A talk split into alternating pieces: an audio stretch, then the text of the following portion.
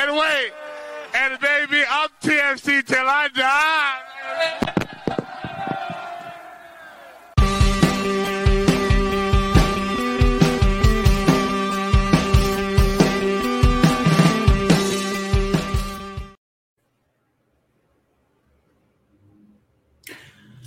Well, it was another tough weekend in Harrison, New Jersey for your boys in red as they fell 2 0 to the New York Red Bulls.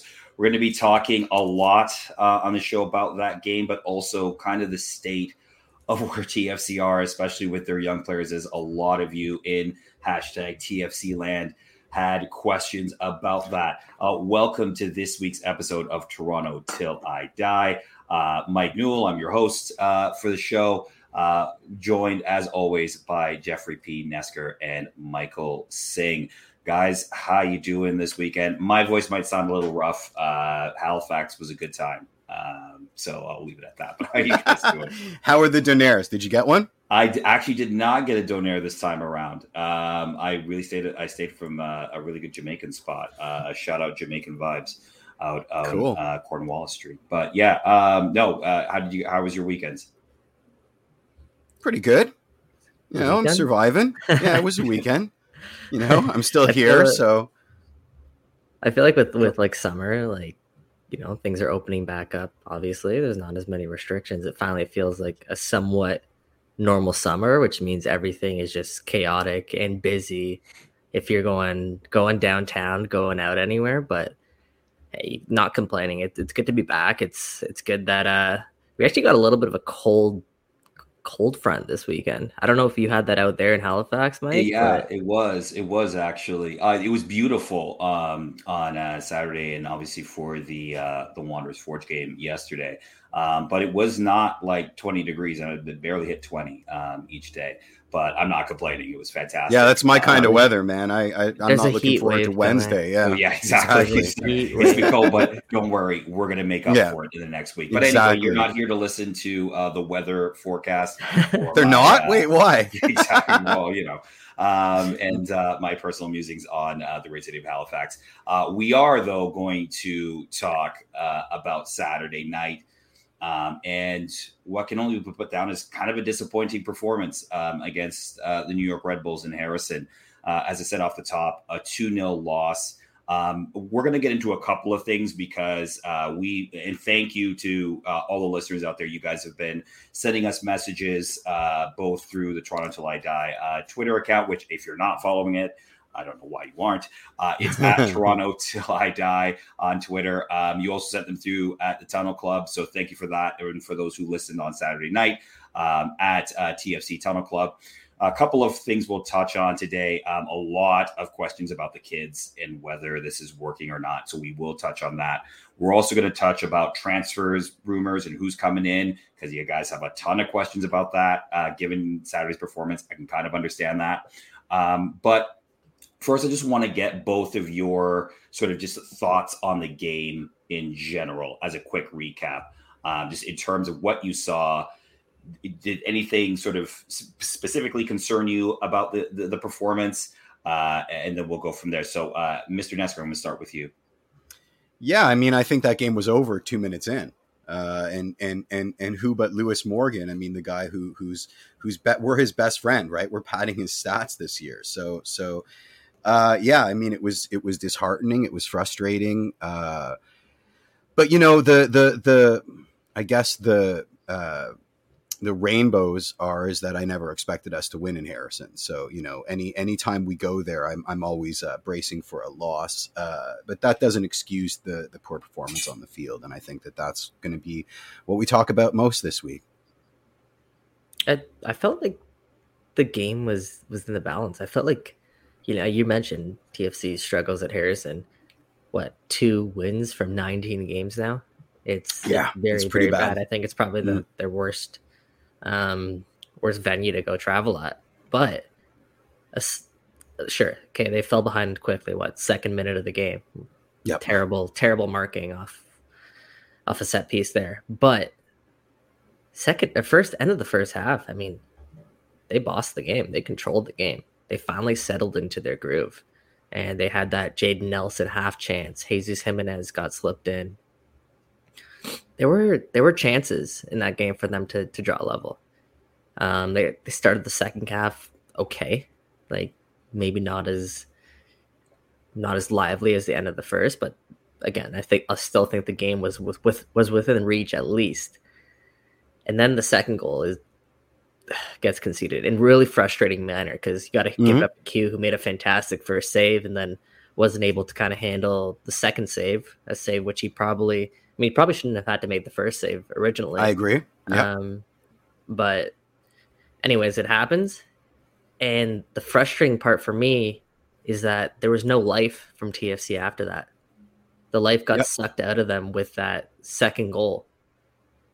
And if you think back to NYCFC earlier this year when they made it a 5 4 game, you got to remember like anything can happen in, in, any of these games. And let's say Jacob Shaffelburg, when he goes in and he finishes that breakaway in like the 70 something minute, I say TFC are still in that game. So mm-hmm. it's just, for me, it was really disheartening the way that they finished the game. Um, but at the same time, that was a typical New York Red Bulls performance. That was a Red Bulls game in every every yep. single part. I think Axis of Evil is saying here in the chat, bad giveaways too. I mean, you're always going to have bad giveaways when you face the New York Red Bulls. You're, it's just literally in their DNA. But mm-hmm. uh, mm-hmm. but yeah, it's uh, I have a lot of thoughts on this, but we'll we'll get into that a little bit more. Yeah, and I think you know, um, I, I kind of agree with you, Mike, in the sense when I say disappointing um, performance. It, the disappointing part for me is is that there was that yes, okay, we've talked and documented about this team really starting poorly in matches, right? Mm-hmm. They just do not start games well, and sometimes yep. don't even start second halves well. So we, that's something we've covered quite a bit. But I think what is disappointing is that it is the simple stuff, right? It's the bait, like marking on a set piece yep. with Lewis Morgan winning a header in the box. Lewis Morgan should never be winning a header in the box when you've got the the size of defenders you have in there. It just it should Absolutely. be happening. Exactly. Um, and that's the it's a recurring part. narrative, right? It's very a, much so. we, we can we can look at we can look at these instances and break them down individually. Okay, here's what happened. Yeah, yeah. But at a certain point, you have to start questioning. I think Shane O'Neill touched on this after the game. Is it a mentality thing with this team? Because it, again, it just keeps happening and happening. Like yep. Even dating back to last season, I know it's in a different group, but a lot of guys are not a lot of guys, but some of the guys are still here, um, and maybe it's just it's a thing around Major League Soccer. But obviously, when you're zeroed into this team and it happens as often as it does, you, you start to, to ask questions about whether or not this team is ready to to start matches. Because if it's not a goal, then I think TFC are at least good for like giving up at least a good chance within the first five ten minutes of every match. Absolutely, feels like every match, every match, one hundred percent. Right, and I think that's where a lot of that frustration comes from from fans. Right, it's the it's it's not that it, it's not that. I mean, look, if you've been around this club long enough, you have seen this team lose games in all sorts of ridiculous manners. But I think you are you realize that it's the same things that are happening kind of week after week and you're in the in the thing that I think people got sold on was this young team would grow. They would they would evolve over this time period and then you get to January and then you get the senior players in and then you kind of kick on from there. And sometimes it just feels like those mistakes keep happening again and again. And you talked about mentality, Mike. So I want to segue into our first yeah. segment um, and talk about you know are are are the TFC young players being set up for success right now in terms of look, look, we we mentioned it last week that you know this team was on a four match unbeaten run, both in the league and in the cup, um, and and so the results were kind of there at, at this point. But again, the, the, performances didn't always mirror those results. Yeah. So I mean, right now, are they being set up for long term success by kind of constantly making these mistakes in games? And you kind of saw when Jayden Nelson came off, when Ayo Akinola was subbed off you know, they were frustrated, right? There wasn't yeah. like I just I am coming off. Like it was frustration on their faces. Um, so are are they being set up for success? I mean, it's Mike. You go first because I've got to I've got to get my thoughts in order. I think on this one. yes and no. Like it's it's kind of a double edged sword with this question. Because on the one hand, they're they're getting minutes under the belt they have they have never seen, right? They're doing it in a fairly organized system here. They're learning to play soccer, football, whatever you want to call it, the the right way, the way Bob Bradley wants to play. These reps, some of these instances, you learn from them, and I think even especially against the New York Red Bulls, it's a it's a game that's really physical and mm-hmm. it really opens your eyes in terms of what the pace of this league is for a lot of players who haven't played in this league. Like not not to zero in on it, but look at Kosi Thompson last game on on the right back, right? I felt like he, the way he started off the game, like his decisions were were way too slow. Um, he was man, they were bullying him essentially on that at that right back spot. But I felt there were also instances in that game where he did make a right. He did step up his his level of fight, his level of battle. Made a couple good plays to to break through the middle and and penetrate sort of that that press for TFC and get the goal in the other way.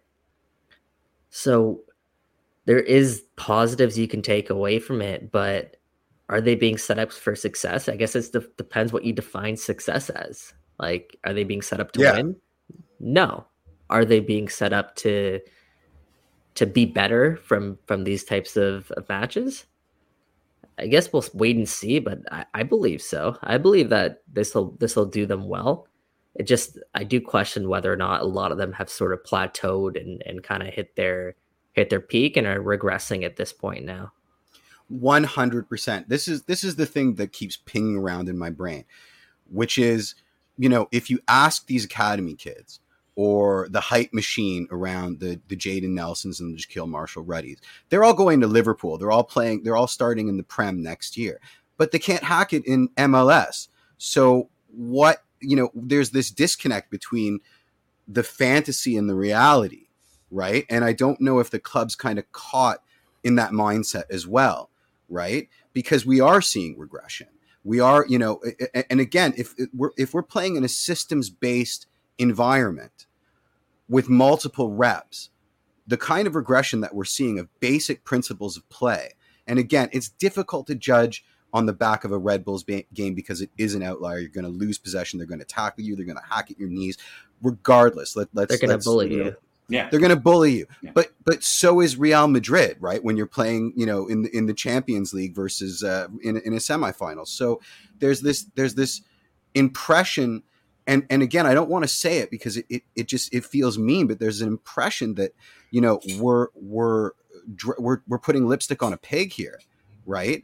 Because at a certain point, the cold light of reality has to shine through. And if the cold light of reality is that this crop of academy kids aren't as good as we think they are how long are we going to draw this out for right you know well, what i mean let's like before we get too carried away sure what's I mean, what's their what's their alternative well, right? I mean that, that's an entirely different. There is one right now. Yeah, there it's, is it's one. a re- and, and, it's a rebuilding year, right? I, the, there are many ways to mm. skin a cat, and and the, and we can't ignore that the choice was made to loan out our Oro. The choice was made to, you know, abandon this and that and, and clean house. We can't ignore that, right? So, so sure, we can lament the fact that that that that Daddy Bradley doesn't have the tools at his disposal that he would like. But I would say that that's probably fair game for 95% of managers out there in world football that they, so they if, don't ever get the team that they want right yeah so if i could if i could sort of ask you know sure you've got you've got these young players. A lot of them went through the TFC two system, and it was brought up on Saturday that the history of Toronto FC two in terms of winning football. I know that's not necessarily the, the whole point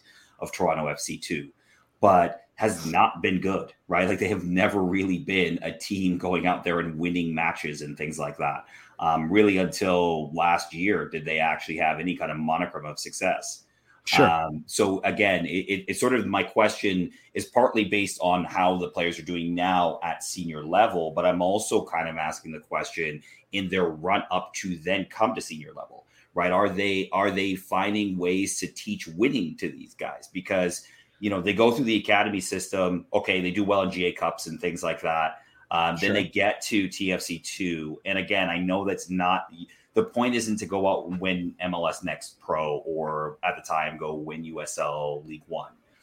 but does that sort of some of these young players just don't know they haven't learned how to win yet? And I mean, is I that, mean, is is that, that- really your regression, right? Like that's kind of what I'm I'm wondering. I don't I don't know if that's necessarily fair, Mike, because of TFC two bouncing around from you know USL one to USL two to now MLS Next Pro. Like they really haven't had solid footing.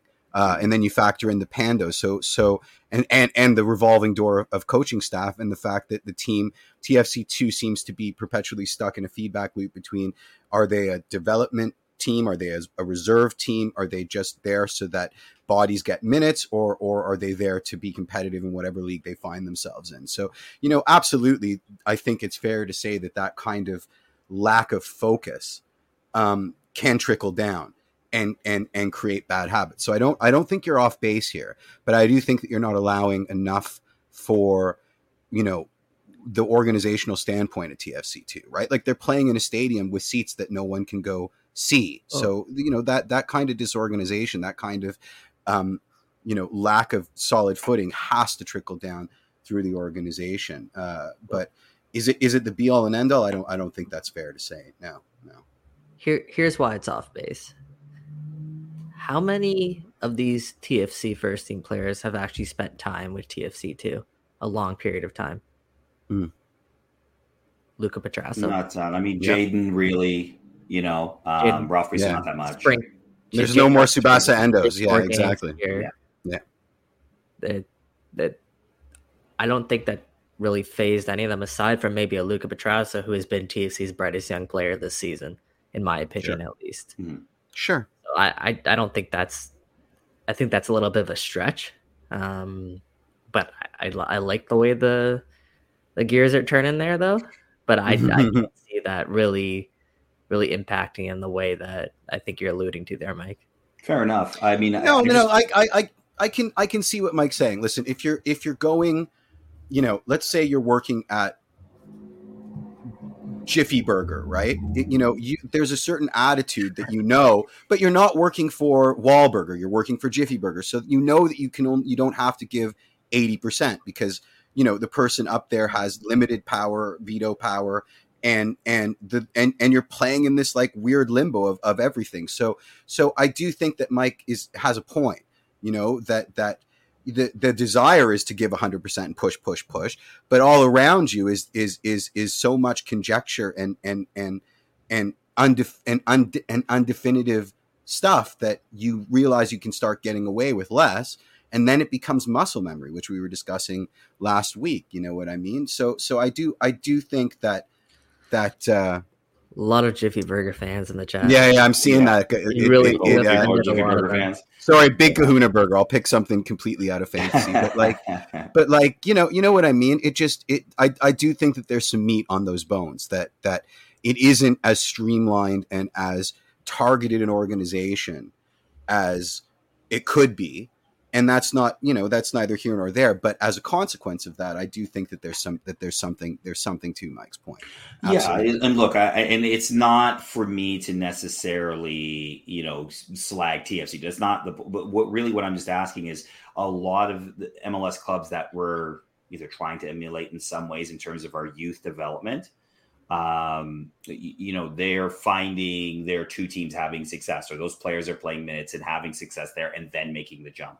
Whereas I Sure. feel some of our young players kind of just went from the academy and right to the senior team, or they may have, like Mike said, sort of had a sprinkling there, don't get any six, don't have a ton of success in terms of winning games, and then get to the senior team. And then we're kind of expecting, like, ah, this person, you know, this young player is going to come in and burst on the scene and, like you said, sort of become the the the star of the team. But in fact, you may just be developing a lot of good role players in MLS, Yeah. right? And Yeah, there's nothing yeah. wrong with that specifically. I don't think there's anything wrong with that, but I mean, I, I guess maybe it's around more tempering expectations in terms of where what these players. well let me shake out to let be. me put a let me put a question to you mike and that's how important do you think a b team or a reserve team is to to the a team My per- personally, I think there's there is a there is a role to play, right? I, I think if if set up in a way that is meaningful, I think then you can produce players along the line. Again, you're probably re- producing more role players within your squad than necessarily Yeah. superstar players. But there's nothing wrong with that, right? Like I don't Because I look at it- I don't think there's anything wrong with that, but I look at like say Barca B, right? Maybe 10 years ago, right?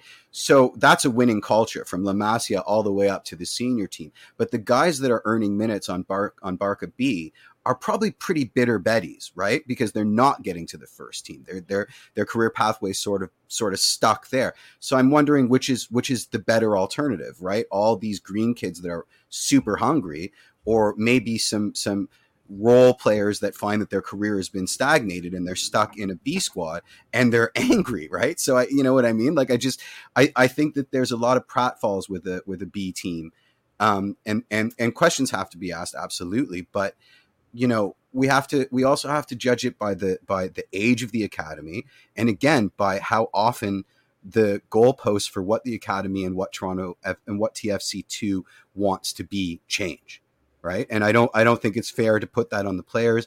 Um, you know, they're sponges at that age, most of them, so they're only going to absorb what's coming to them, and and that could be a failing of the organization. But I don't know if there's a if there's a if there's a way around it, you know, because the other options are you have a, a bunch of really talented people on your B team that are struggling to get through, and that creates an equally kind of toxic environment. I would Fair enough. So let me take this conversation maybe in a, a slightly different direction in terms Mhm. of something that got asked uh, or brought up on the Tunnel Club on Saturday, which was sort of, you know, that crest is behind you, Jeff, and it's like, well, what is Toronto FC, right? Like, what do we want as fans Toronto FC to be?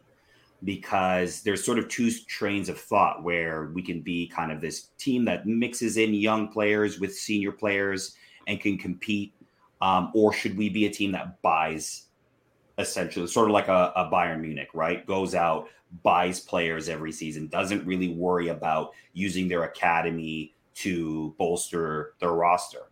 So, I mean, it, I guess the question is because there was a lot of questions about transfers, and who's coming in and who's going to. So the question is really, what do we want Toronto FC as a club to be? Do we want to be that big club, or do we do we are we okay with? Because if we're going to be okay with bringing in those kids, then we're going to have to live with a bit of what we saw Saturday night. Mike, I'll, I'll start with you. Yeah, and I'd say both. Um, yeah, I say both. So you want to I don't- mix then essentially. a- a yeah, but that's that's the reality of Major League Soccer. You're in a and the reality, yeah, yeah. Yeah, Sorry, sorry, I won't interrupt.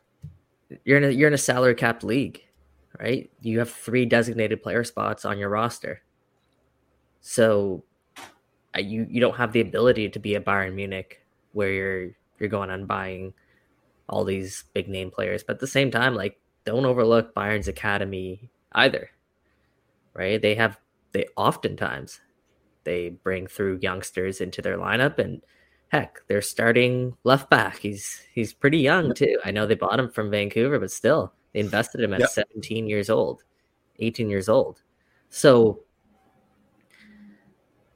this what we're what we're looking at right now it's not fair to say that this is what tfc this is one version of tfc a tfc just that just brings in young players because it's not it's just as jeff said skidding the cat this is a rebuilding Yeah, window yeah. of Toronto FC. It's not fair to say that this is Toronto FC because they don't they don't want that to be the case. And we as fans, we don't want that to be the case. And I just think the reality is it, it isn't the case. Sure, you know, I guess frustration is mounting. We're we're at June. Results haven't looked good. Teams are looking worse almost uh, every game lately. But Mhm. we need to take a step back, I think, as fans and realize that this is a rebuilding Toronto FC right now. And come the summertime, I think is when we're going to start to see Bob Bradley's vision slowly start to implement. Uh, Yeah, yeah. I think it's important to consistently stress that, even though we sound like broken records, and and we could probably end up with mud on our faces uh, as a consequence of being so uh, uh, stressing patients so much. But but you know the thing the thing that I wanted to stress is is you know what we're ignoring is the party line that we are in a hotbed of undiscovered soccer talent right here in the greater toronto area there is all of these academies there's you know all of these different pathways that we can choose from and there's a disconnect there because we're seeing the so-called cream of the crop not really hacking it in MLS and we're looking for answers, right? And and that sort of uh, I, I think is some of the Are you- frustration Is here. that, is But- that but- fair to but judge I- him, Jeff? Mm-hmm. Pardon? Like, Well, that just to- fair to judge him during this rebuilding year? Can you honestly? No, it isn't. It They isn't. are. But life isn't. Life isn't fair, right? And and this is their chance to shine, and and they're not. They're really not, you know, shining. Unfortunately. But again, And- Jeff, and- I and- would. Mhm. Sorry, I would just re- ask really quickly, and then uh, get you so consider this in, you, in your response as well. But Yeah. is this kind of too much too soon for them, right? Like in terms of the amount of minutes Well- they're playing. let me finish my thought. I do not want one. Toronto FC to be a team that ignores the hotbed that we're supposedly sitting on, right? That to me is is is is a deal breaker. We cannot like I don't care if it's if it's buying X and Y, but to ignore, you know, when there are so many teams in MLS that are like sharing geographical locations where there's nothing and apparently we're sitting on a hotbed to ignore that I think is a disservice to the mandate of our of the club we love. Um but you know there also has to be a brutality that i think that we've we keep dancing around and and you know the and again i don't think that that brutality they need to bring out the gong for all the kids right now because to answer your question i don't think uh, uh th- i agree with you i think this is too much too soon. But you know that's me sitting in a in a chair in in my man cave right? I am not a professional footballer. I haven't been doing this since i was 6 to 8 years old right? I haven't been in this system for that long. There's a there's a problem that, and i don't want us to ignore that problem right like I, I i don't disagree with any of the any of the rationale behind too much too soon too many of them at the same time etc etc ad infinitum but when do we stop making excuses right? When do we start looking at the picture that's directly in front of us and saying, okay, we've got a bunch of kids that maybe, just maybe, outside chance, they play better if we surround them with better players. Okay. Well, that kind of Outside puts, chance. uh, okay, a great chance, a great chance. But that means we've seen their ceiling, right? On masse. 19 years old. I don't know if you've seen their Please, ceiling. please, just please, please. This is I'm introducing this to to create Okay. the dialogue, and I, Okay, I want so to be Mike, corrected. Mike, go ahead. Yeah, Yeah. go ahead, Mike. It, the, like, you can't write any of these players off at 19 years old. You can't cut them off now, let's say, because you think through these 10 games that we haven't seen enough out of them that makes you believe they're going to be MLS players. There's qualities Okay. in each one of these kids that you Don't disagree. that you have to like. Um, and okay, not to pick on them again. You look at the right side of Toronto FC's pitch on on Saturday against the Red Bulls. Kosi Thompson was trying to keep possession with DeAndre Kerr. He's the closest guy to him in terms of that regard, including Mhm. Possession. Everyone knows the ball is going to be played to Michael, so therefore DeAndre has space opened up for him. You do you expect DeAndre Kerr and Kosi Thompson to do well at keeping the ball against a New York Red Bulls team press that literally bullies them? Like that, Well, the second goal came from a Kosi Direct- yeah. where he was where he was double teamed. Yeah, So right. so then okay, so two questions and before I get to the big one because I want to ask Mike Singh a question. Um, then what were they doing out there? If everybody if everybody and their mother knows that they're not going to going to perform capably, then what what were they doing out there, man? it's a You it's know? a learning process, Jeff. It's- they're not trying to win every game right now, right? You- That's a horrible that's a horrible realization for you know yeah, that- and that's a tough, and I think that's a tough thing, right? We're we're preaching. That's a tough we- pill to we're- swallow. yeah, we're preaching patience, um, and that's the right thing to be preaching right now, right? It is sure. But it's like I, I think as Toronto FC fans right now, we have gotten used to a certain level of play, and And we've watched Seattle you- win our trophy. Yeah, when yeah, you don't see it, you kind of are just like, well, what the hell? Because you see other clubs around the league that we know we can compete with, both from a financial perspective, but also from a blue red players perspective. And we're just, that's not happening right now. Of course, we're in a rebuilding year. Um, but I think that's where that frustration comes from. But I do Yeah, yeah. agree somewhat with, with Mike's point. Like they are 19, they are going to make mistakes right now. They're Absolutely. supposed to make mistakes right now. That's the point. Like if if you don't put them on the pitch, you never learn what they can do, and you never learn how they are going to be able to react to certain situations. Like watching Ayo and Jayden come off, what are they like on on Wednesday night, which we're going to touch on in a second in terms of Sure. the Voyagers Cup. But what is their response? Because I would suspect that they will be back on the pitch Wednesday night, uh, Mhm, either in the mhm. 11 or in the 18. Uh, but Mike, you, you had a thought. Please finish it. Yeah, I was just gonna say I, I don't ex- I don't think it's reasonable to expect seven first year MLS pros. Let's say whatever how many are in the starting eleven, like four, five, six a night. Yeah. I don't think it's reasonable to expect all of them right now to be ready for Major League Soccer. They're they're I, nineteen. I I don't disagree. So my question to you is when does that pendulum shift to okay, we found out. What what does it take? oh, I think a couple years, Jeff, to to see what Wow. some of these guys are. They're signed. They're signed to first team deals for a reason. Like Jayden Mhm, Wilson mhm. looks That's way fair. better of a player than he looked like two years ago when he was 17 and he broke through. Right? Sure, he's not quite at the level, you know, I think many expect him to, but what's he going to look like in three years? Like, that's just one example. I think, you know, Kosi. I think Kosi's growing game by this first time playing in Major League Soccer. I think it's great that he's getting this kind of experience, playing a bunch of different positions too. Luca Petrasso, same thing. So, Mhm. hey, I think it's a victory for TFC if half of these guys go on, two thirds of these guys go on to be role players for Toronto FC. Some of them might go on to to go oh, over Jahkeele Marshall-Rutty. I think he's destined to go to Europe eventually when he's ready and the team's ready for him to make that jump. Jayden Nelson, I think potentially he has a future in Europe. If Sure. two years from now he, he grows into the player that I think we all can see. But I think a lot of these guys are going to benefit from this because they're getting the reps now. They're learning what the pace of Major League Soccer is. And two years from now, heck, even later in this year when they're sprinkled alongside guys like Lorenzo and, and others that are going to come in. Okay, how, now how do you look? How do you look when you have a guy, an escape, and a realistic like outlet to pass the ball that you Sure. know will be able to keep the ball? So that's, I guess that's where I am with with some of this. Okay. A lot hinges on the arrival of uh, of number 24. I Yeah, mean, a lot of people's destinies are going to be decided as to how well they play with number 24. Uh, you know, I'm, I'm sure he's aware of the of the responsibility he carries, and it may be different because I did he have to blood the youth at Napoli, or was he or was he excluded from that kind of situation? Well, I mean, and I'm trying to say, I'm I'm trying to segue here because we're getting a lot in the comments about how this we're not talking about the responsibility of the veterans on the squad with respect to blooding the youth on the squad. Okay, and, I so do, and I do think, yeah, yeah, yeah, let's let's talk about that and let's let's talk about it in the context of uh, Wednesday night's upcoming game in the Voyageurs Cup um, against CF Montreal. Um, look, eh, you're probably going to see a somewhat similar eleven, I would suspect, just simply because of just bodies and who's available.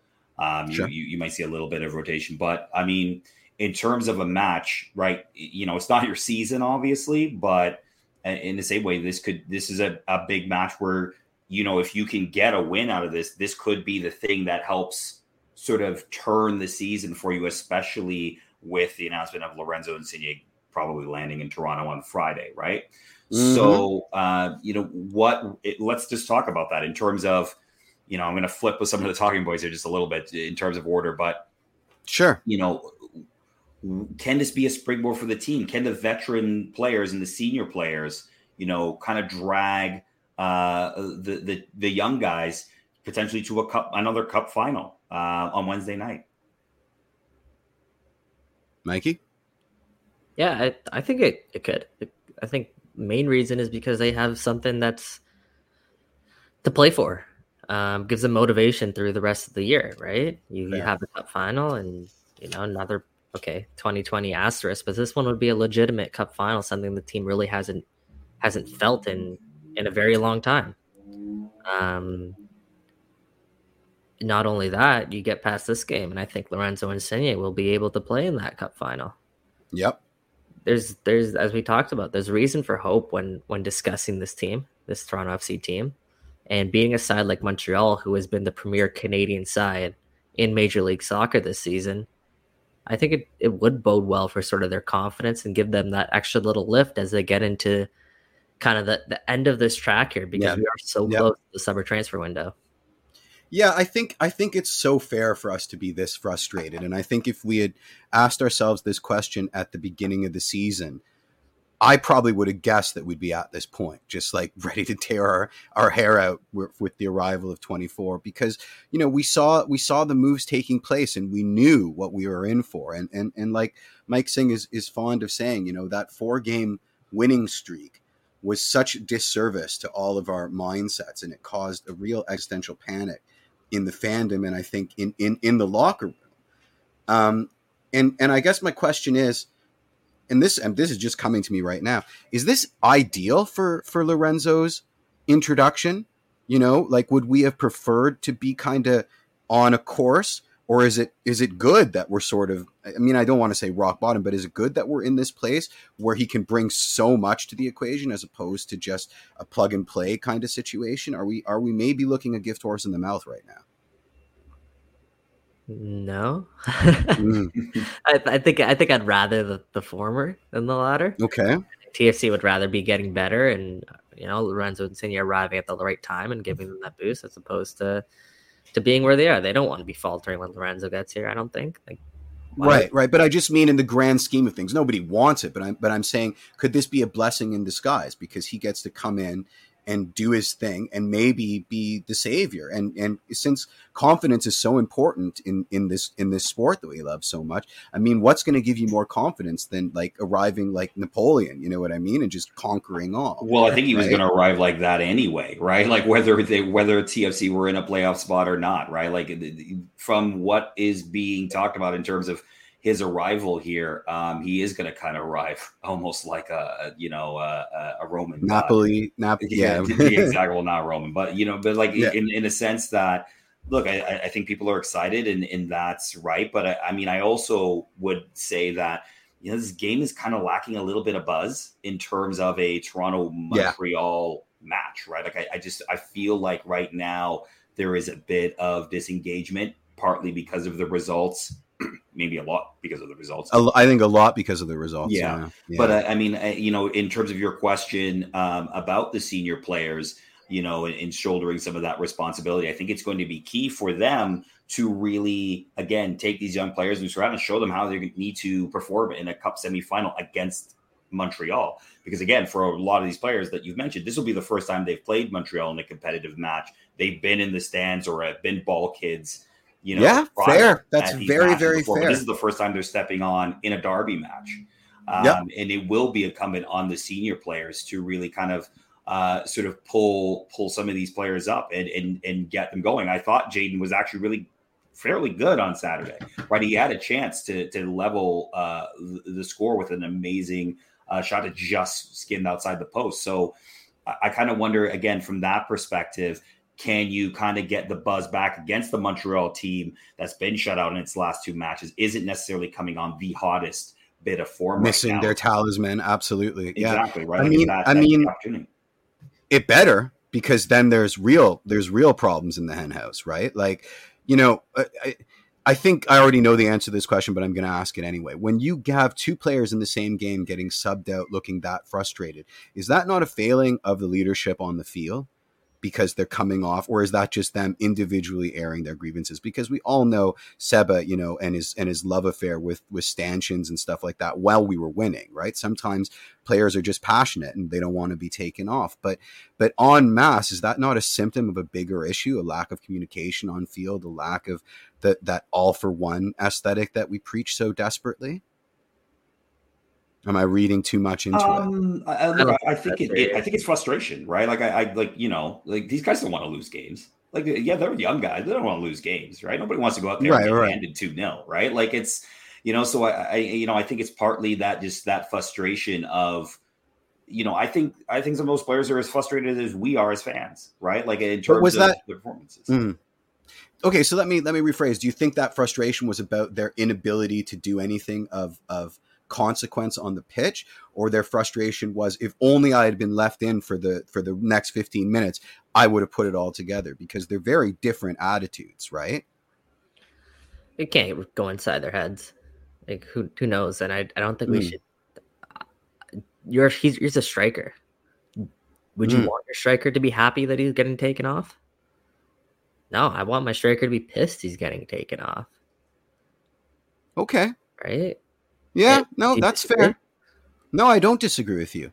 I don't disagree Yeah. with you. And I But- think but to Zuba's a me- bad player too, same thing. But to me, I don't know if it's that binary. Like if if it's if it's I'm getting taken off because I'm good, or I'm getting taken off because you know the rest of the team is garbage, and and and and I that that therefore Uh, I yeah, couldn't.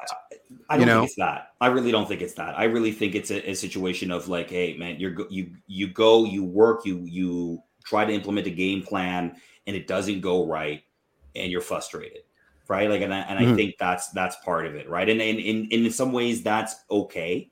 Now, obviously, if it becomes a a bigger issue down the road, then of course you have to have that conversation. I think Mhm, but- mhm. for for for that game, yeah, I'm I'm I'm kind of okay with it in a sense that look, you Yeah. don't want, you don't want these guys coming off and you're down two 0 and it's just like oh well, you know, No, no, I, it's like my rock stars. I want my rock stars to believe they're messianic uh, prophets. I don't need them to be like well-adjusted people. And it's, I think it's the same, especially with strikers. It's just, you know, we're looking, we're looking for reasons to explain what's going on, and uh, you know that that to me is one of them, right? Like everybody coming off and, and with a with a big chip on their shoulder s- suggests a disunity uh, uh, that I don't That's necessarily. like. exactly what I was gonna get to, Jeff. What I can say from Mm-hmm. covering this team on literally a daily basis, from talking to many people within the organization, from talking to players, is there's a unity among this group that I, I haven't seen for a long time.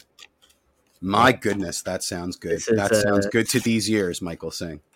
No, no, seriously. Like everyone, when you No, talk, they're all they're all bought in on sort of what's happening here. They all understood that this stretch of games was going to be frustrating. Was going to take time for them to get to where they want to be. And yeah, sure, okay, they've taken a step back now, and I'm sure that pisses them off. It, I feel Mhm. like, listen, us here, you can tell there's frustration Yeah, yeah, absolutely. we're talking about it and they they they take that on more than anybody these guys are the guys playing there so i again when, when cases like that happen I, I hope i hope there's frustration because it means they care man Truth, absolutely, absolutely, absolutely. That's a very, very, very fair point. yeah. And and I and, and the one thing I think TFC fans are going to kind of hope for is that they can take some of that frustration out on Montreal uh, on Wednesday night. So I, I'm going to ask, um, you know, I'm try, I'm sort of trying to be the the podcast host and not the team Mike South and Darby's been away to Montreal and been kicked around a little bit, but like Mhm. you know, in, in terms of that game, uh, Mike, you know, you know, what are we? What do you think Montreal brings to the match? Because this is the first time we'll be seeing them uh, this year. You know, just in terms of their form uh, and and Wilfried Nancy's team this year. Obviously, as you mentioned, they have been, you know, the best on grumble grumble, the best Canadian side in, in MLS. But uh, you know what? Uh, what do you think we should be seeing uh, from from Montreal on Wednesday night? ah, they've they've easily been the best canadian side this is a team that's that's deeper than any montreal team i think i've we've we've come across to be completely honest with you that used to be Damn. where we would have star names and build around those names, typical MLS formula, but they've gone away from that. They're investing in sort of sort of these role players that sure some of them are MLS veterans, but they're ones that were kind of undervalued by their club and they capitalized on that. You look at someone like Yep. an Alistair Johnston, for example. hmm Alistair Johnston is settling into his own with Montreal. We know how good he can be with the national team. Put him beside a Kamal Miller, Joel Waterman there. That's a that's a pretty good back three. Um, they won't have Mihailovic for this game, which will be, as Jeff said, a, a pretty big loss for them.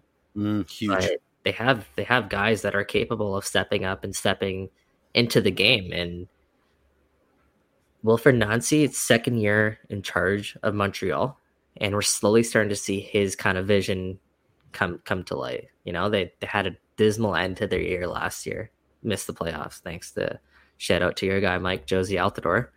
Um, and this year they started off they started off a little shaky, then they went through a really good stretch, and now they're coming into this game having lost, I believe it is their last two or three games, um, and they didn't even score in in both of their last two games. So yeah, they were shut out over the last two. Yep. I think they'll be hungry. Um, okay, they're not in the best form, but anytime there's a Toronto Montreal matchup, you know that both sides are going to be up for it. And if both sides are on their game on their day, it's hard not to think that Montreal will emerge victorious. Prevail. Yep. Right? If both sides are on the game. That's a big if, though. Yeah, I mean Montreal's a wounded animal, but uh, we're an easy team to game plan around. I mean, just do what the Red Bulls did uh, over the weekend. You know, uh, just just expose us on our right flank. Yeah. Always easier said than done, but you know, I don't. I would rather be on the whiteboard it, with Wilfried Nancy than on the whiteboard with Bob Bradley coming into this match because I just think he's got more options. He's got uh, more vulnerabilities, very, very easy vulnerabilities that he can exploit. Um, I think that, you know, eh, this is a team in, in flux. This is a team in limbo. Uh, uh, you know, what the consequence of the can chant means we've got to start just as many Canadians as we've been starting anyway because we're so depleted, and and we won't have Oso. I mean, I, are we going to have Oso, or is he? Oh, oh. Is he okay, might. I'll wait. I'll wait. Hold I'll on, wait. hang on, I'll hang wait. on for the next segment. We got the notebook coming. Yeah, so yeah. let's- let's Sorry, I'm skip, I'm skipping ahead. um, I, I think I think it will be uh, a typical Derby match, and I and I do think that you know, like Mike said, uh, I think Wilfried Nancy is a brilliant tactician, and I think as a consequence of him of his tactical noose, he's going to see the holes that he can exploit, and it's up to us to plug those holes. And we haven't done a very good job of that so far. So so we may see the same the same issues that have been plaguing this side in terms of of, of why we lose games uh, manifest on Wednesday. And one one player I just want to highlight here, um, and I think will be the danger man for Montreal is of course guy has been informed for them and that's Romell Quioto. Yeah, And in an advanced national team, guys, they got a they got a taste of Quioto. Um, is it last week that they played? Um, Mhm. Obviously for Honduras, uh, I believe Quioto has has five goals this season, but more so, it's it's about his threat in behind, and we've seen TFC kind of get burned on that a couple of times already this year, where they don't s- stick with their runner, track the runner, and Quioto's excels at making those runs behind. So, I think if they limit the threat of Quioto, I think they have they have a good chance here of, of pulling away with the result. But again, that's that's an if. Well, I just want you know, cup games sometimes can be a boon um, when you're Mm-hmm. when you when you're not playing well because it is a one off in a sense, and it's a way, and especially with a derby, it may give you a little bit more freedom to to be a little bit more aggressive in the sense that you know you can kind of really kind of give her in this kind of game, and for lack of a better term um, you know, for in this match, right? And and and you kind of have a license to to be a little bit more aggressive and be a little bit more physical because it is a derby, right? And Yep. and from Get that perspective, that that might actually benefit Toronto FC in a weird way because normally, again, we want to possess the ball, we want to play nice football, you know, we want to play that Bob Bradley system, but it may benefit you a bit to to get a little bit up in their face and, and maybe make Montreal a little more uncomfortable in terms of the way they want to play because they also want to play you know football they want to keep the ball on the ground and play Yep. so maybe it, it's it's a benefit to maybe switch it around a little bit um and, and get a little bit in their face in that regard mike For- I think you're, for you're, all- you're chomping to get Oh. in here mike Go ahead, mike No, no, no, no, no. Yeah. Sorry, I was I was just really enjoying my water, man. Ooh, you had that look on your face jeff go ahead sorry man I mean, for all for all his pluses, I don't think Bob Bradley is capable of that kind of a switch, even in a cup game. You know, go for broke, eleven forwards kind of thing. It's just not in his DNA. I would be very surprised to see it.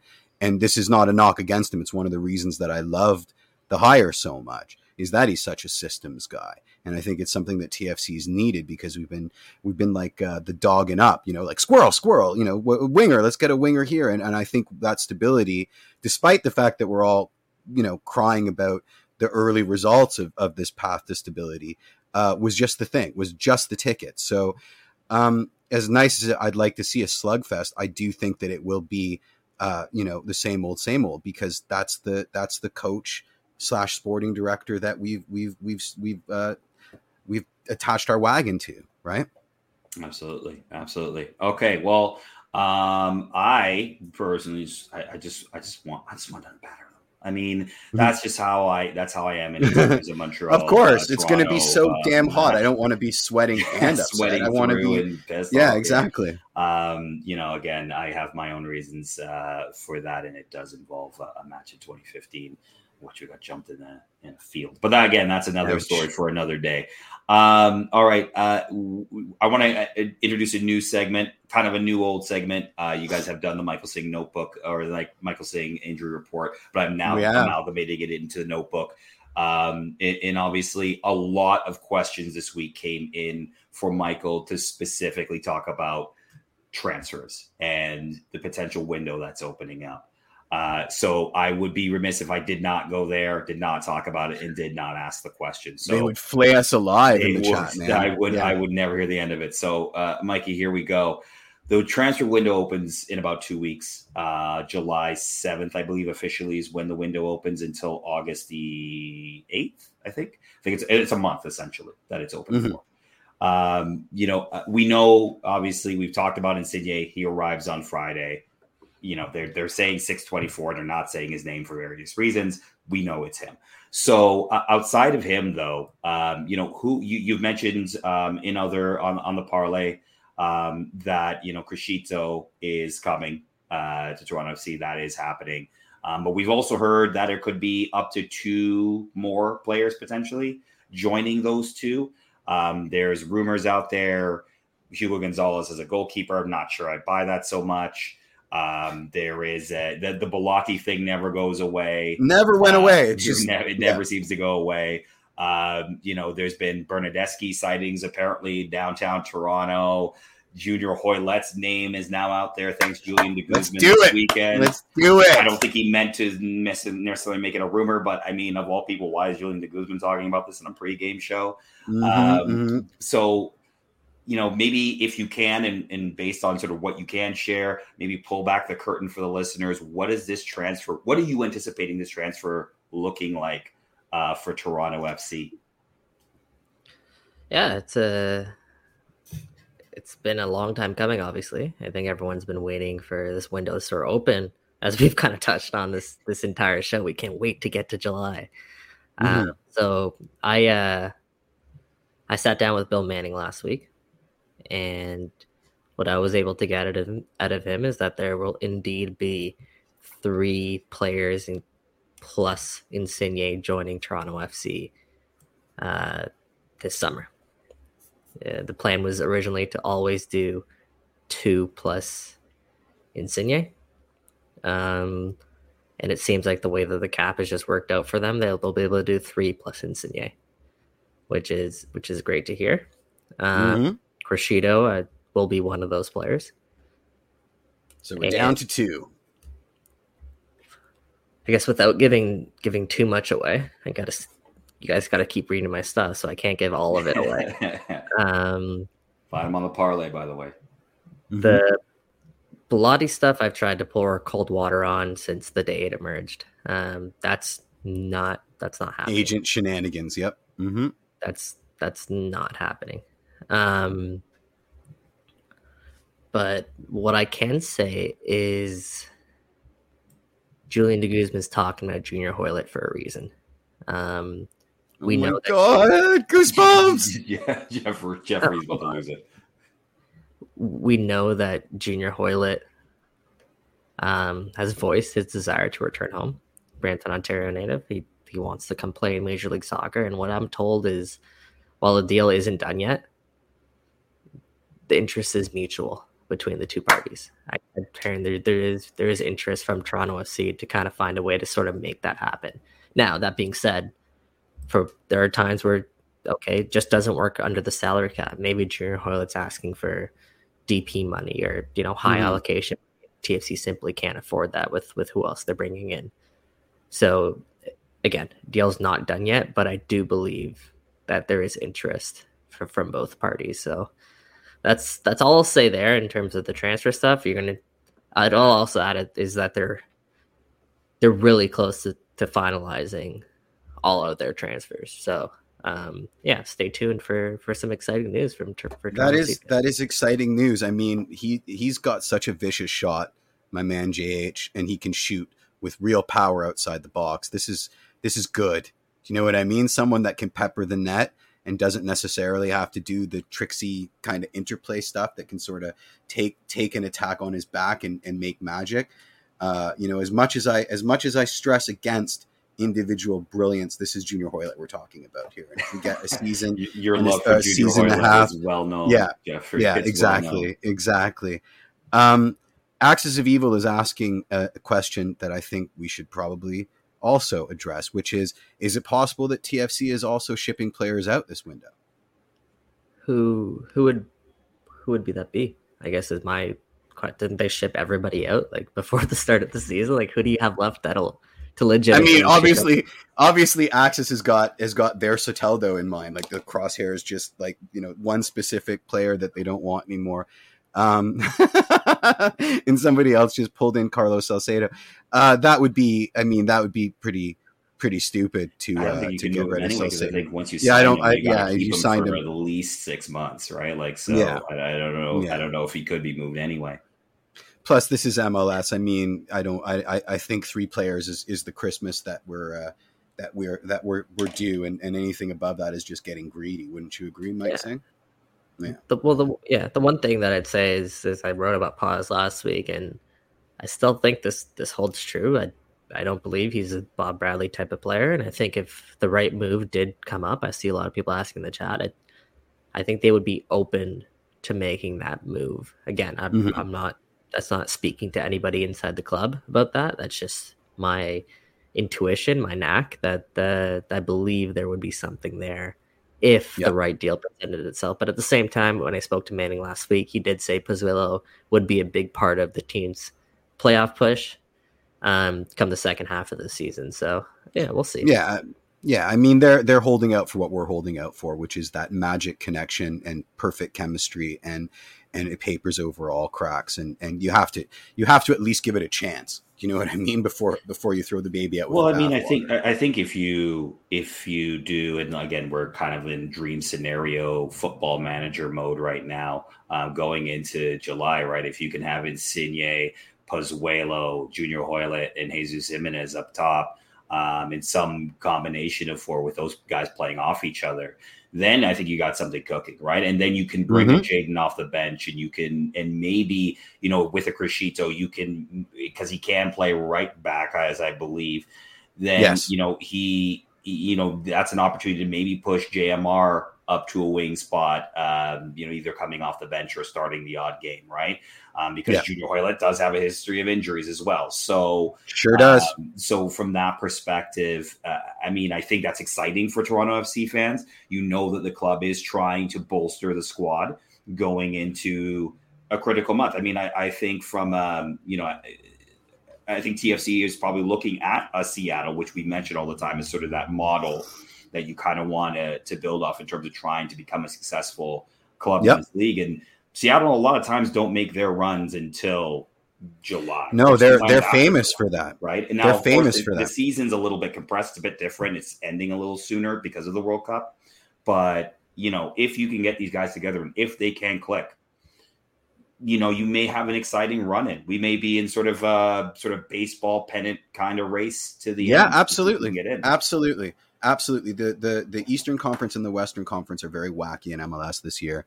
Uh, you know, Seattle is pretty far down on the table. They're they're middling in the in the mid of the Western Conference uh, table. There's nothing to suggest that we can't do a run. We we you know all of us. 2019 is pretty fresh in all of our in all of our memories, right? That improbable run to MLS Cup. There is absolutely nothing to suggest that that can't ever happen again because it was so surprising in the first place. Um, but yeah, yeah, it's it's nice to see that there there are some moves. It's nice to see, uh, you know, if you haven't read Mike's uh, interview, his one on one with Manning, you really should because it's quite insightful and and oh, you know our, our got got some more bombs bombs loaded. Amazing. let, let, me just ask you a couple things more from the notebook, Mike, if I can. Yeah, um, please. First of all, just training last week. Obviously, you haven't been to training this week, um, but because uh, they don't train until starting tomorrow. But um, you know, what any interesting tidbits out of training that you can share? I know uh, Jonathan Osorio, we were talking about whether he be available for Wednesday night. Um, you know, anything from a from a potential players returning perspective, or anything interesting out of training that uh, you can share? Yeah, no, it, it was great. Um, getting back out there last week after the international break, and we saw some familiar faces back into the mix and back into training. I think, uh, well, Jahkeele obviously came on and played, so it was Yeah, great to yeah. see Jahkeele back. He's he's been back in, in training for a while. Chris Mavinga, um, he was training it on his own at the beginning of last week, but I think by the end of last week he was progressing uh, really, really well. Uh, I think there's a possibility that we do see Mavinga back on Wednesday. I think he's he's very very close. If not Wednesday, then probably on the weekend.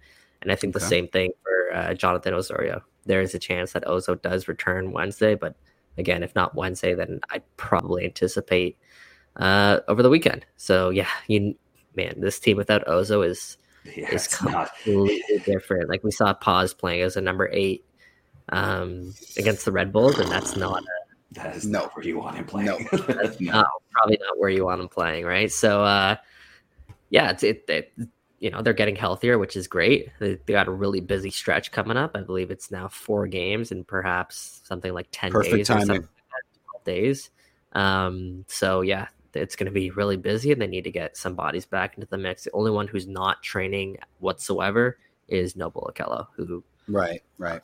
I, I missed that week. I was I was on vacation, so I actually don't know exactly what's wrong with him. I think it's something lower body, but he hasn't really trained at all uh, since being injured. I think he's still a ways away. Okay, Hmm. awesome. Um, my last question here for the notebook was going to be about interviewing, talking to Bob Bradley, but I'm actually going to scratch that and change it to Bill Manning because obviously we're, we we you definitely want to hype up your piece um, in your interview with Bill. So, what is it like interviewing Bill Manning? Because obviously, you know, we've all seen pressers with Bill. You know, I you know I've had conversations with Bill before. You know, he is definitely uh, uh, you know. A, a forward thinking guy in terms of how he wants his club to be, and he's definitely passionate about that. So, what was it just like interviewing him and, and sort of the, the the general tone and feel he has for the club right now in terms of its current position? Great question. Yeah, it's a yeah, it's a great question. And start by saying like Bill's super generous with with his time. Um, it's not always the easiest to get to get interviews with him, but when when I sat down with him, it was uh it was almost a forty minute chat, and it was almost like like fast money, Jeff, where we went through topic after topic after topic. And I mean, think we, we, I've interviewed him. Yeah. Remember? yeah, Yeah. Oh, I remember Jeff. Um, yeah, I anyway, I it was almost through, like fast money. Yeah, I I think I went through like ten topics um, with him, uh, ranging from the Apple TV partnership to you know contracts that are coming up to Jahkeele Marshall-Rutty and and actually plenty more that are really interesting. And I'm hoping to uh, I get guess get these out over the next two weeks. Jeff, what are you writing down there? Are you taking notes? I'm writing. what I'm writing down that I definitely want to talk about the Apple TV deal the next uh, next Monday. I definitely want to do Oh, a segment on that. Yeah, absolutely. um but yeah it, was like he is when chatting with him he is he's pretty straightforward with with what he says he's pretty honest pretty transparent you don't ne- necessarily see that from a lot of a lot of owners um so i appreciate that so much because he's obviously well trained in terms of speaking to the media but he's also he understands like what you're asking and and you know he understands that you might need a quote or two to kind of really Yep. really sell that story and he's not afraid to give it um, so i really appreciate um, his just transparency when when chatting back and forth with them and hey man like you guys have all chatted with bill you know bill's a very personable guy and that's Yeah. exactly what i got from the interview so yeah in terms of where he believes the club is i think like he mentioned it is a rebuilding year. Um, when i asked him is, is this team going to contend this season? He said essentially let's let's wait and see what what it looks like when lorenzo and others get here how the team Yeah. will mesh move forward because it's impossible to say but they're not ruling it out of the equation. That being said you know i think really the plan is for come 2023 I had to think about what year we're in but yeah come 2023 this team is really going to start to take off the way that they want it to 2022 i get the sense that they're still kind of playing with house money Yep. in terms of what exactly this will look like. But 2023, I mean, I, I think this is that's when fans should really start to get excited because they'll have sort of that vision kind of get into place. And he said that the plan is for them to be better, better this year than next year than they are this year. You would hope. yeah, uh, you would hope. Yeah, absolutely. Awesome, Mike. Thanks so much. Uh, you know, that's a, a, segment I'd like to keep recurring to do because I think a lot of people are interested in sort of this idea of like, you know, who, what's happening around the ground and the personalities that are that are within the club. Um, I think it's always great to, to touch on that. Um, all right, we'll close it out uh, this week with our three birding questions of the week we really kind of went through two of them. The the you guys really hit us up a lot um, in regards to to transfer stuff and also the young players. Um, so we hit those up, but we did get a few in that were that I thought were kind of interesting. Um, so let's go through these uh, sort of rapid fire style guys, and then we'll uh, we'll close out the show. Um, Sounds good. But we just got the stadium renderings uh, for BMO Field uh, in terms of well, if you haven't heard, Toronto will be hosting games at the 2026 World Cup. Um, we got the renderings. I got my thoughts on them, but I'm going to let you guys jump in here. Um, the stadium renderings, do you like them or you hate them uh, if you have seen them yet? Yeah, I've, I've seen them. I, I like them. I mean, it'd be nice if we can finally close off the corners of the stadium. And I think that would take it to really the next level. But I might be in the minority here. I, I think BMO Field's one of the nicest stadiums in Major League Soccer. Um, I love BMO Field. I don't disagree with you. Right, and getting that sort of expansion is is exciting, and I'd have to see um, more. I don't think the renderings showed you quite enough of what the concourse would look like, or, or any other you know intricate details that you appreciate when you get to the stadium. But I think it's it's it's bound to happen eventually where we see this expand with the direction that soccer is is heading in this country. Yeah, I actually haven't seen the renderings, so I'm not going to pretend that I did. Um, I assume I'm I'm assuming that it's you know a, a more permanent looking uh, uh, variation on kind of what they did for MLS Cup 2016 and MLS Cup 2017. Because where else are you going to go unless you build another stadium upside down on top of BMO Field? So you know, it, there's nothing surprising there. My concerns are always about the infrastructure around BMO. If you're going to be adding, you know, another 15, 20,000 uh, butts and seats or, or whatever the number is, you know, what are you doing about that tunnel into Liberty Village? Because someone's going to die there sooner rather than later, and that's a that that's a serious need that FIFA probably doesn't care about, which you know the city has to has to plan around. So so for me, it it you know whether the north end again, this is all temporary because the Argos have to move back in, but you know, for me, what it looks like in terms of the temporary renovations, especially considering that there's a four year runway. So who knows what, what the technology is going to be with, uh, you know, t- temporary seating in, in four years. Uh, uh, my, my issues are about the infrastructure. Um, yeah. Fair enough. Okay. Um, I'm not a huge fan of them right now. I would like the corners to be to be closed in um, and, and finished out, um, and in the way that they sort of proposed um, the seating above the south end is it does speak to what they did in the in the two cup finals, but yeah, yeah, doesn't make a ton of sense because the canopy's not raised in it. And then I mean, you know, then you get into the to the NIMBY stuff, which is like, oh, we lose that beautiful view of the lakeshore, which you know you're gonna because you got to find a way to get to get more seating in, right? But us us traditionalists are like, oh, no, what about our what about our wind, you know, and, and breezings and stuff like that. So it, again, it, it's a rendering. I, I think owing to technology, it'll it'll probably look completely different than what those renderings uh, set out yeah, to do anyway. Most right? likely. Um, and if you if you actually look on that sh- uh, shot of the south and you expand the picture, you might find yourself in there. Somebody pointed out that there's a picture of me somewhere in there, which I have. Oh wow! Yet. Um, Amazing. Yeah, so you might you might actually if you go in there and, and expand the picture, you might listeners out there might find yourself um, in that. I, I am looking for Jar Jar. There's always Jar Jar in one of those. Somewhere there's a Jar Jar. Absolutely, yeah. absolutely. All right. So I had a question here. It was going to be about young players, but I feel like we have kind of exhausted questions on young players. I think we we've sort of gone down that route uh, quite a bit in the show. So I'm going to skip to this one. And again, this will be subjective, but here it is. Do we as fans of this club have realistic expectations of what Toronto FC really is this season? Absolutely not. Jeff, go. It's expanding. Like, go ahead.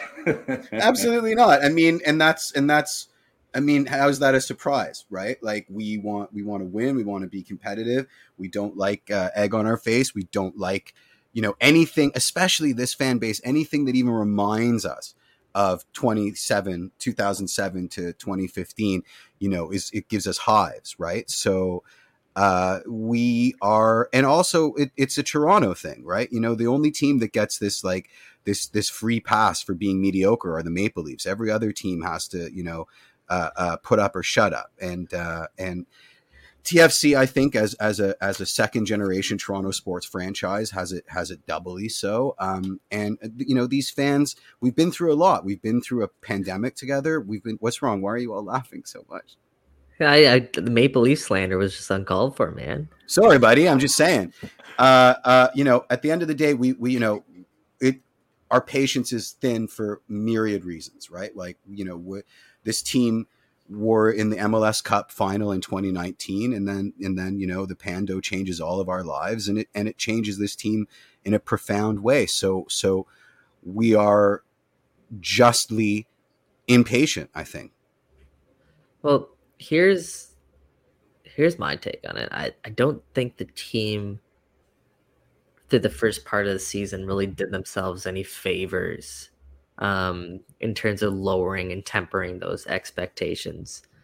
And sure that that four game stretch where they looked really good and, and pulled out some victories didn't help as well.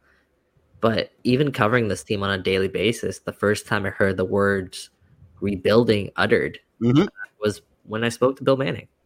It's never been that black and white concrete. Mike Mike Newell's fond of saying that they they never use that word at all. They they tend to try to shy away from it, but this is kind of the first inkling yeah. that they are starting to use the word. No, right, and then you couple that with Insigne coming and the amount of allocation money that this team appeared to to build up here. And obviously the history of this club and saying that we wanted to go down and get every trophy, whatever it is. Mm-hmm. So I don't think they did themselves any favors without coming out right away and saying we are going to be rebuilding um, this year. That being said, of course, there's a commercial aspect to that. Yeah, yeah exactly. At the same time, what happens if come July July 9th, they start to look like one of the best teams in MLS, then it's like, okay, did you really mean to do this? I guess. Um, mm-hmm, mm-hmm. Yeah, yeah. You know what I mean? So like, I don't think they did themselves any favors, but I also I appreciate the kind of tough position that they were in in terms of from a marketing standpoint, commercial standpoint. You definitely don't want to take that air out of the dressing room and, and say yep. that this is that we expect to you know maybe not win as much this year. This is going to be a retooling year just watch us in 2022. They said yeah. of that, but they never came out outright and said that, which led to sort of the confusion here, especially with Insigne coming, in my opinion. Yeah, no, like I, I won't belabor the point too much because we did talk about it on the Tunnel Club on Saturday, but mm-hmm. you know, I agree with you. But like they, honesty with the fan base would have probably served them better in a sense that, you know, I don't think you would have you'd have frustration, but I think people would better understand the what, what the full process is. Like we're seeing yeah. it now unfold. But yeah. going into the season, if we were saying, "Hey, look, this we're rebuilding. Yes, we're jettisoning jettisoning a lot of senior players here, and we are mm-hmm. going to bring a lot of these young players that we have been hyping and talking about for years." Right? This sort of class of I think it was the 06s that they or yep. or, or, I can't remember what year. Um, but they've been talking about that group for a long time, and that included Jayden and you know Jahkeele and Ralph and right like to get these guys to the senior team. So it, I, I, think if that word would be used, yes, from a commercial perspective, I understand that, um, but I think you would have a lot more patience um, yeah. from the fan base right now. Especially Absolutely. because like you, you, Mike, me, Jeff, me, like the guys who are in it and see kind of the moves that transpired and and see who's coming through the roster. We can we i mean there are times where you know maybe we don't but we can understand for the most part that this is this is you're, you're gonna have to be patient through the first part of this year Um, Yep. It wasn't like really they went through a really bad stretch where Bob Bradley came out and started saying that more often about how this is, you know, you're going to require patience and and whatnot. It's going to be a really tough. He loves to use the word hard work, um, and that's essentially the. I mean, Bradleyism. Yep. you have to, yeah, exactly. You have to. Fans are going to have to be a little bit patient um, with this team to get to see where it gets to, but uh, but yeah, probably would have served them a little bit better that transparency with the general fan base because we still see people all the time commenting about why why are Toronto FC so bad? What's going on with this team? And Yeah. it's- yeah, Mhm. They're not you, yeah, not used to. Uh, well, if you've been again, if you've been around long enough, there was a period where we seemed to rebuild every single year with a brand new team every single Yep. year. Um, Yep. So uh, it just it's been a while uh, since it's kind of been like that. Um, All right, final final uh, burning question of the week: Are we in a cup final after Wednesday night? Yes or no? it's at home, Ooh. Gable Field. Chalk it up. Give me a yes. Let's go. Ooh, what what what? You know what? what? Are, the what are uh, from the parlays perspective? Uh, like, what, are the numbers on it? What, are, what, are, what are we what, what are we putting down uh, in terms of the line? Good question. I actually haven't even looked at the line. Let me pull it Okay, up quick. Jeff, go ahead. Are we? uh, But while he's doing that, where are we? Uh, I believe Neo. I believe. I think we're gonna win. Uh, if only because that's the kind of wackiness this season promises. And I think against York all- United. Yeah, yeah. I think against all odds, we're gonna we're gonna beat Montreal, um, simply because it's TFC versus Montreal, and I think that that will bring out the the scrappiness that we've been missing uh, for a little bit. Fair enough. All right. And I Um, wonder I'll- if I'll- the field plays into that too, Mike, because TFC haven't won on, on the road this season at all. mhm. Um, but they're actually not that bad at home. I don't have the record off the top of my top of my Well, head, they, but they, they're pretty good, and they score the majority of their goals at home. Yes, Yeah. So from from that perspective, um, uh, it'll be tough. I could actually see it going to penalties, um, which is not uh, our favorite word. But Nope. the, the penalty the penalty curse has been broken um, right here in Hamilton. So uh, you know from that perspective. Uh, we'll see how that goes, but uh, I would prefer it not to go to penalties, please. Uh, I don't want to have to go through that again. Uh, but uh, yeah, I, I could potentially see this going to penalties. Um, but uh, a cup final would be nice. Uh, and then, um, you know, maybe we're playing a cup final at York Lions Stadium, uh, which would be wild. absolute madness. That'd be fabulous. Do you have the line there, Mike, or no? No, it's a tough one to find. Canadian Championship games are uh, no they're not under the regular MLS, so Uh, Brad Humber gave us TFC at plus one seventy five and Montreal at plus one twenty. no, okay. So TFC, Okay. nice, appreciate that, Brad. Uh, TFC are underdogs at home, which I think is probably expected. Yeah, I think that that's expected. Yeah, for sure. So, Yeah. uh, all right. Even Um, a bold prediction in the chat saying he predicts TFC will not have a clean sheet. Wow. the counter continues. So, is what you're saying. The clock, the clock, the counter is going to continue. That's probably. Yeah, I, I don't think they would put odds on that anyway. They would not No, open up no. odds on on that. No, Um, sir. Okay, perfect. Well, uh, I think that's we'll wrap it up here, guys. Uh, we've been going for a bit, uh, but really great discussion. Uh, thank you for everybody for participating uh, in the chat. Sounds like it was uh, it was hype, and people were were, were chiming in. So I love that. Oh, yeah. Uh, sorry, go ahead, Mike. No, I was saying it was a busy, busy chat today. It was Yeah, lively. It was yeah, a busy chat, tuning lively chat. so Perfect. Really love it. appreciate Love it. guys. Yeah, absolutely. We love you, the interaction, guys. Uh, obviously, we will be back uh, next Monday. We definitely I, we're talking Apple TV deal, so remind me about that. Just put that in the rundown. Uh, we'll have two games to sort of go over. 2 Mhm. games to go over on Monday. Obviously, a cup fi- a cup semifinal uh, this Wednesday at home against Montreal, and then uh, on the twenty. I'm so bad on schedule. Who are we playing on Saturday? Atlanta. Oh my god. Oh, yes, it's Yeah, Atlanta. It is Atlanta. Yeah, yeah. For some reason, I Yeah. have Atlanta next week. but It is this week. Uh, so we are playing Atlanta at home on Saturday. Uh, and then, of course, the Tunnel Club uh, will be back also on uh, Sunday for a day after reaction show. And we probably will also be doing a day uh, reaction show for the Cup semifinal on Thursday. Uh, so Yep. check uh, at uh, TFC Tunnel Club uh, for w- when exactly we're going to drop that and the uh, and the Twitter uh, the Twitter Spaces link uh, for that. Um, but on behalf of Michael Singh and Jeffrey Punesker, my name is Mike Newell.